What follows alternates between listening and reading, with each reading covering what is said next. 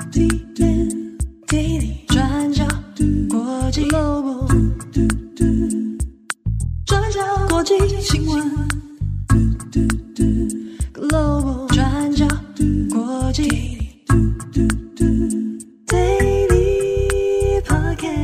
Hello 大家好，欢迎收听 UDN Global 转角国际 Daily Podcast 新闻，我是编辑木仪，我是编辑七号。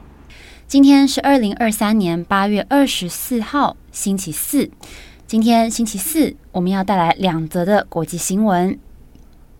好，那首先我们来看俄罗斯的坠机案。那事情呢是发生在俄罗斯当地时间八月二十三号的晚间。那在台湾的话呢，就是八月二十四号星期四的凌晨，那就是早上大概是一点半左右。啊，就是凌晨一点半的时候。好，那当时呢，第一时间我们知道的消息是透过俄罗斯的官媒来宣告的消息哦。这个官媒呢，主要是由塔斯社以及俄国的主要单位，包括俄国联邦航空运输局。好，那透过官方的讯息得知了有这一个坠机事件。那我们先看的是在凌晨的时候。啊，台湾凌晨大概一点半左右，我是在这个时间点先看到快讯的。好，那在这个时间点呢，我们已经知道了讯息是俄国官方释出的消息，然后在这个消息里面呢，有说到这架飞机上面有十名乘客，包括三个机组人员，那十个人呢全部都罹难了。那根据官方的消息是说，乘客的名单里面包括了。瓦格纳集团首领普里格金。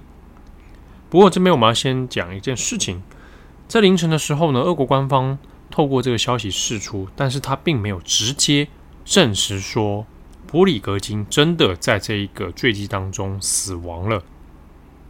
他第一时间说的是乘客名单上面有普里格金同名同姓的这个人，但也很微妙的是，如果我们去看塔斯社这个俄国的官媒哦。塔斯社上面，它的确还有这条新闻，但它搭配的照片呢，就会放一张普里格金，然后就说这个坠机事件上面，那普里格金是在乘客名单里的。好，那消息出来之后呢，第一时间包括 BBC、包括美联社、路透社各大的国际通讯社啊，包括日本这边的，也都在第一时间做了报道啊。那到大部分都是强调说，现在知道有这个坠机案。那俄国官方的消息知道说，普里格金可能在这个坠机当中死亡了，但是大家没有办法，现在呢是没办法直接确认说事情的来龙去脉、前因后果到底是什么，也没办法当下就证明普里格金真的已经死亡了。那是在凌晨的稍晚一点，大概经过了一个小时之后，台湾时间大概快要两点半了，凌晨两点半的时候呢。那俄国的官方讯息里面开始有做一些补充，包括说这一个飞机到底是什么样的机型哦。那后来也证实它是由巴西航空工业公司的出品的这个莱格赛六百商务客机。那它的尾号呢是 RA 零二七九五。那根据俄国联邦航空运输局的说法，它是在俄罗斯当地时间八月二十三号。的晚间六点左右，从莫斯科的机场起飞，要飞往圣彼得堡。那往西北方向飞行，嗯、距离还不到一百公六十公里的时候呢，在靠近特维尔市的地方就失事坠毁了。那与此同时，我们有时候看航班的时候会去看，呃，网络上有一些追踪航班的网站哦。那在这个网站上面呢，有看到说，的确这这一架班机在六点十一分的时候就失去讯号了。那它的飞行高度大约是两万八千英尺，在这个这个状态下，差不多就失去了讯号哦。但截至我们现在录音的时间为止哦，现在是台湾时间八月二十四号的中午一点半。好，那截至目前为止呢，第一个我们还是没有办法厘清到底失事的原因是什么。那以及没有办法百分之百确认普里格金的死亡。那关于这两部分，我们稍微来讲一下。第一个是关于失事的原因。好，那现在俄罗斯官方是说，已经正在着手调查这一起坠机事件到底是怎么一回事。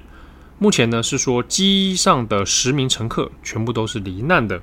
那现有找到这十名乘客的名单，名单里面呢，除了普里格金之外，也包括了普里格金他很重要的亲信，算是他的副手哦，也是瓦格纳集团的创办共同创办人之一，那就是指挥官乌特金。那以及普里格金他的助手切卡洛夫。那在这个飞机上面呢，有包括了一些是瓦格纳集团的干部哦。现在呢，失事坠毁的地点，那已经由俄罗斯官方正在做调查跟清理。那现在的说法是，这十个人的哦罹难的十个人呢，遗体都已经寻获了。好，但是后续呃，比如说怎么验证那是其中一个人是普里格金啊？那这个还要看后来的这个新闻公布哦。所以呢，现在没有办法知道说他这个到底是出于意外的坠毁，还是说有别的原因哦。那我们这边看的是在 Telegram 上面呢，有跟瓦格纳集团关系密切的频道，那就在这边是说，他们认为呢，这一架班机是被俄国的防空系统给击坠的。好，那 BBC 也有引述这个说法哦，但是这个被防空系统击坠的说法呢，还没有得到最直接的证实。不过呢，英国的《每日电讯报》有引用了英国政府里面关于安全人士哈知情的安全人士里面的说法，是说他们根据一些来自俄国内部的情报线索，认为呢是按照普丁的命令啊来击坠这一架班机。好，那另外我们再来看的是，很多人也好像很怀疑哦，就是。那普里格金真的死了吗？虽然说目前还没有百分百分之百肯定啊，但是我们看国际媒体，然后还有各家专家的说法，基本上是推测普里格金真的应该在这一场坠机事件当中是身亡了。当然没有办法排除所有的可能，包括像是伦敦的智库研究员哦，他有向 BBC 表示说，其实还有另外一种可能是。在你验证到这个遗体尸体之前呢，其实之前就有一些传出了一些成员呢，他刻意改名成跟普里格金同名同姓。那这个手段呢，就是用来混淆身份啊，可能改名之后，然后会再散落在世界各地来移动哦。那这样子的人也可以隐藏一些真实普里格金他的行动，他的人身安全。那普里格金本人呢？他最近一次露面是在八月二十一号的时候，但他其实也是透过影片，在影片当中呢，他一样还是穿迷彩服啊，手持步枪。那背景看起来呢，外界是认为说他可能人是在非洲啊。那在非洲的话也不意外，因为过去瓦格纳集团在非洲其实势力是相当的深刻哦，涉入非常多的事务。所以人家就说，哎，可能普里格金人就是又去到非洲，可能处理一些瓦格纳其他的事情。但是那个影片虽然是在八月二十一号出现，但并不晓得他是什么时候拍摄的啊，也不代表说普里格金那是他当下的一个摄影哦。那另外呢，在影片之前也有影片说拍到普里格金人出现在圣彼得堡。好，那总而言之呢，他的行踪其实一直没有办法很肯定哦。当然，可能也跟他在兵变失败以后，啊，那这个人整个人身安全的考虑有关。整体这样看下来，他其实还是有一些疑点哦。我们虽然开始看到这个新闻之后，大部分外界的反应都会认为说，这应该就是兵变失败以后被普丁报复哦。我们看到国际的专家里面的讨论，也大概也会朝这个方向。那因为过去有前例可循。普丁对于报复政敌啊，报复对方，那其实是呃屡见不鲜哦。那过去像常常会使用神经毒剂这样的方式也是有的，所以很多人认为说，那普里格金搭上这个班机，可能是一场阴谋，然后被普丁给暗算。那这个疑点也在这里了。很多人认为，诶，这个应该不意外啊，普里格金被暗杀是不意外的事情。但我们可能要反过来询问的是。外界都会认为这件事情不意外，那普里格金自己难道没有考虑过这个风险吗？为什么会有跟他的亲信这么多人同时搭乘同一架班机，他的目的是什么？那此前是否有考虑过自己会被暗杀的风险？所以呢，看起来还是有一些疑点有待厘清哦。另外是呢，也有一个看起来蛮吊诡的地方啊，大家这个也可以一起来看一下，就是我们在读新闻、看到新闻的时候，也许有些可疑之处。其中一个呢，就是在昨天晚上啊，那也就是台湾时间二十四号凌晨的时候，俄罗斯官媒的反应速度跟以往不太一样。比如说我刚刚一直在讲的塔斯社。塔斯社呢，过去在处理国内啊，俄国境内发生的重大公共安全意外的时候，比如坠机事件的时候呢，速度其实没有那么快啊。包括说，塔斯在第一时间就讲出了乘客名单，然后讲到他失事的地点、时间啊，这个在以往其实是不太这样做的，所以这是第一个可疑之处。就以往如果是处理一般的坠机事件的话。那通常还会有一些时差哦，甚至是可能会有一点隐瞒。但这一次呢，短时间之内公布了非常多的资讯哦，那这个就比较奇妙了。那另外，我们是看俄罗斯国家电视台，它也是在第一时间有反应，虽然是呢用三十秒很简短的播报，然后引述了政府官员的话啊，也没有再做其他任何细节的讨论哦。但这个播报速度其实就过往来讲，它是相对。快的有点异常了。好，那另外是大家可能会好奇，那事件发生的当下，在俄罗斯，因为才晚间哦六七点，那普丁人在哪里哈？普丁呢，他人去了库斯克，他当时正在一个庆祝大会上面啊，因为正在庆祝呢这个库斯克当时的一个会战哦。就一九四三年的时候，苏联战胜纳粹德国。那今年是八十周年的纪念，所以他在这个纪念大会上面，他正在致辞。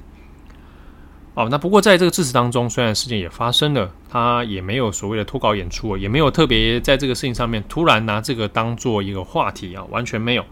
在致辞上面呢，当然也就讲说，呃，他就很支持鼓励这个在乌克兰前线作战的俄罗斯士兵。好，那接下来我们要看的是在事件之后，那未来的可能发展方向。当然，外界可能在意的是，那瓦格纳集团接下来还会有什么影响吗？第一个是在飞机上坠毁的名单，如果属实的话，那瓦格纳很多重要的干部，包括创办人普里格金在内，首脑啊，那其实就已经形同是灭团了。所以，就组织来讲，它一定会有很重大的冲击。不过呢，在兵变失败以后啊，今年六月的兵变失败以后呢，整体来说，瓦格纳在他的影响力啊，他就的确是已经呈现一个溃散的状态啊。虽然说他可以回到像是非洲啊，或者是有部分的人士前往到白俄罗斯啊，但是呢，实际上他要在对莫斯科产生巨大的影响力。或者是说，他要回头在乌克兰的战场上面发生影响力哦，那其实已经微乎其微。那在今天台湾时间大概中午的时候，八月二十号中午呢，那乌克兰的官方，乌克兰时间的话是大概早上清晨哦六七点，他们有发布了一个消息说，有发现瓦格纳的车队啊正在往莫斯科的方向来移动。那这个消息呢，是由乌克兰官方发出的，但实际上到底是不是属实啊？那有没有第三方的单位可以来证实哦？目前还没有。好，那有的人会想说，是不是瓦格纳军团在准备要来报复哦？好，那这个当然是一种可能性。可是呢，就瓦格纳军团现在的部队人数来讲，还有它的武装能力来讲，可能是有难度的哦。大概原本的人数是五千多人，但是已经减少了四分之一。好，那也在失去普里格金的状态之下，那还能要怎么样发动新的行动？那可能都会有一点难度哦。那与此同时呢，在 Telegram 上面的一些讨论，也有看到瓦格纳集团相关的一些频道，就会讲到说，呼吁大家冷静，好，不要贸然采取行动。那未来会不会瓦格纳集团在非洲继续深耕他的实力呢？还是说可能瓦格纳集团的势力会再由莫斯科来接手。那这个后续就还有待观察了。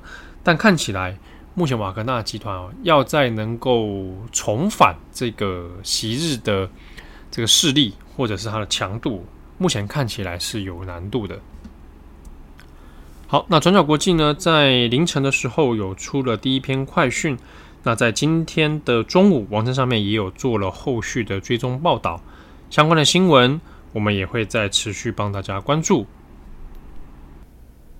好，那我们今天第二则要来看印度有关太空的新闻。印度的月球探测器月球三号在八月二十三号星期三成功在月球南极着陆了。成为继苏联、美国还有中国之后，世界上第四个成功让探测器软着陆在月球表面的国家。而之前苏联、美国跟中国，他们所有的登月任务都是在赤道附近着陆的，但是印度是第一个成功着陆在月球南极的国家。那为什么登陆月球的计划现在是延伸到了月球南极呢？因为科学家现在认为月球南极有冰有水，那也有可以在未来让人类定居的一些元素，所以各国都想要来开发月球南极的这个区域来进行研究。而印度成为全世界第一个成功着陆在月球南极的国家，这个创举也让印度现在是举国欢腾。那在 YouTube 的直播频道上，也有将近七百万人在观看这个历史性的一刻。那也可以说，印度现在是改写了现有的太空竞赛局面。那因为这次的任务成功了，那也让印度进入太空大国的行列。那这次月球三号任务是由印度太空研究组织 ISRO 所负责的。那任务耗资了大约七千四百六十万美元，大概是新台币二十三亿一千一百万元左右。在七月十四号的时候，他们是先发射火箭，把月球三号送上地球轨道，然后在八月五号转移到月球轨道。那接着在八月十七号，登陆器叫做维克兰号 （Vikram），它脱离了飞船，然后开始减速。接着在八月二十三号，印度时间大约下午六点零四分左右，这个维克兰号成功的在月球南极表面实现软着陆。那在这个瞬间呢，在 ISRO 的科学家们都兴高采烈，非常开心的在庆祝这次任务的成功。不过，印度不是第一次挑战就成功，在二零零八年十月的时候，印度就有发射月球飞船一号，但是最后登陆器是用撞击的方式硬着陆在月球表面上，那任务是宣告失败。那第二次则是在二零一九年七月。那这次是月球飞船二号要来再一次挑战软着陆，不过最后登陆器因为通讯问题而失控，那最后是坠毁的，同样宣告失败。那我们这边要做一点解释，就是通常我们讲软着陆，指的就是太空飞行器用专门减速的装置来进行减速之后，用一定的速度安全着陆。那刚刚我们提到另外一个叫做硬着陆，那就是比正常着陆更大的垂直速度跟力道，好撞击地面。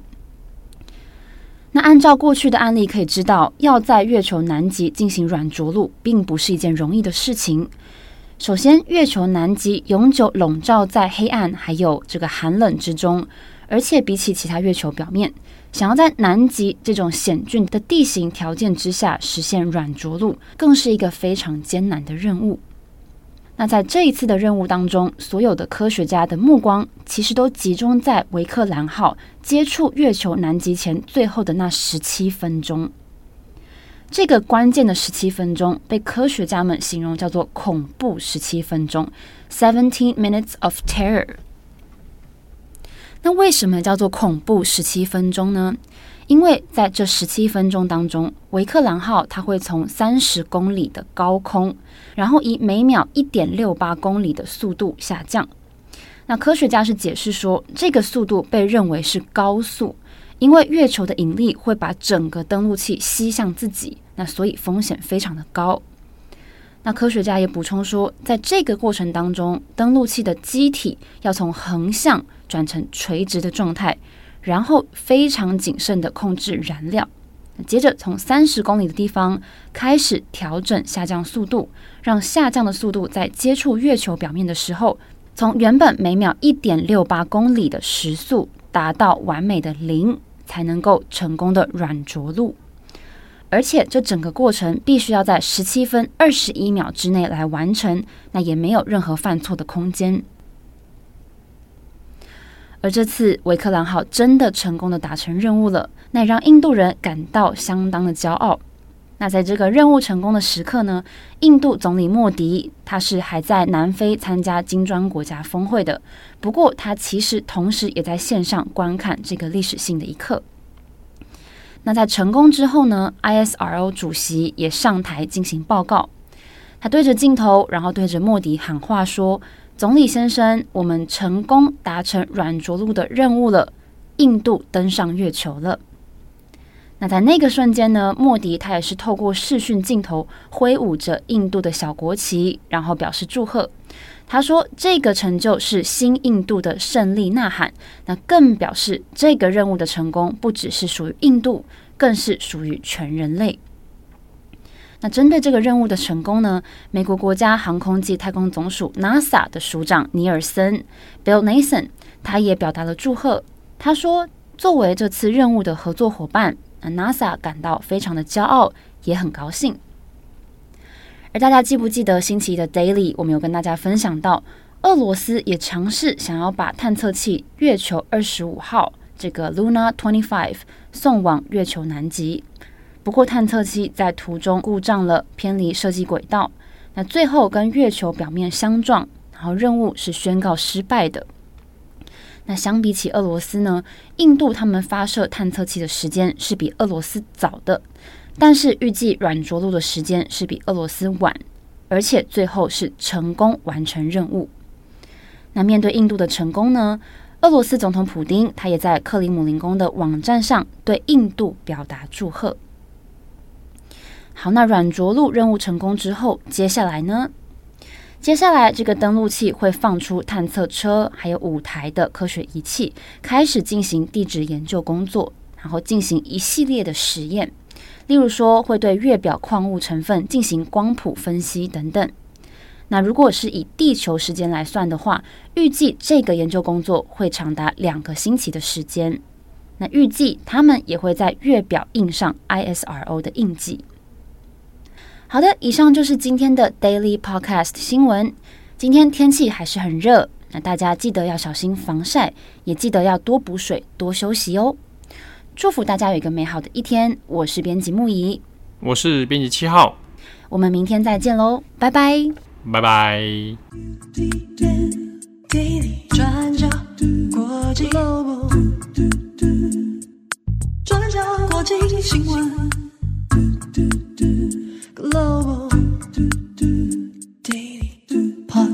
cima.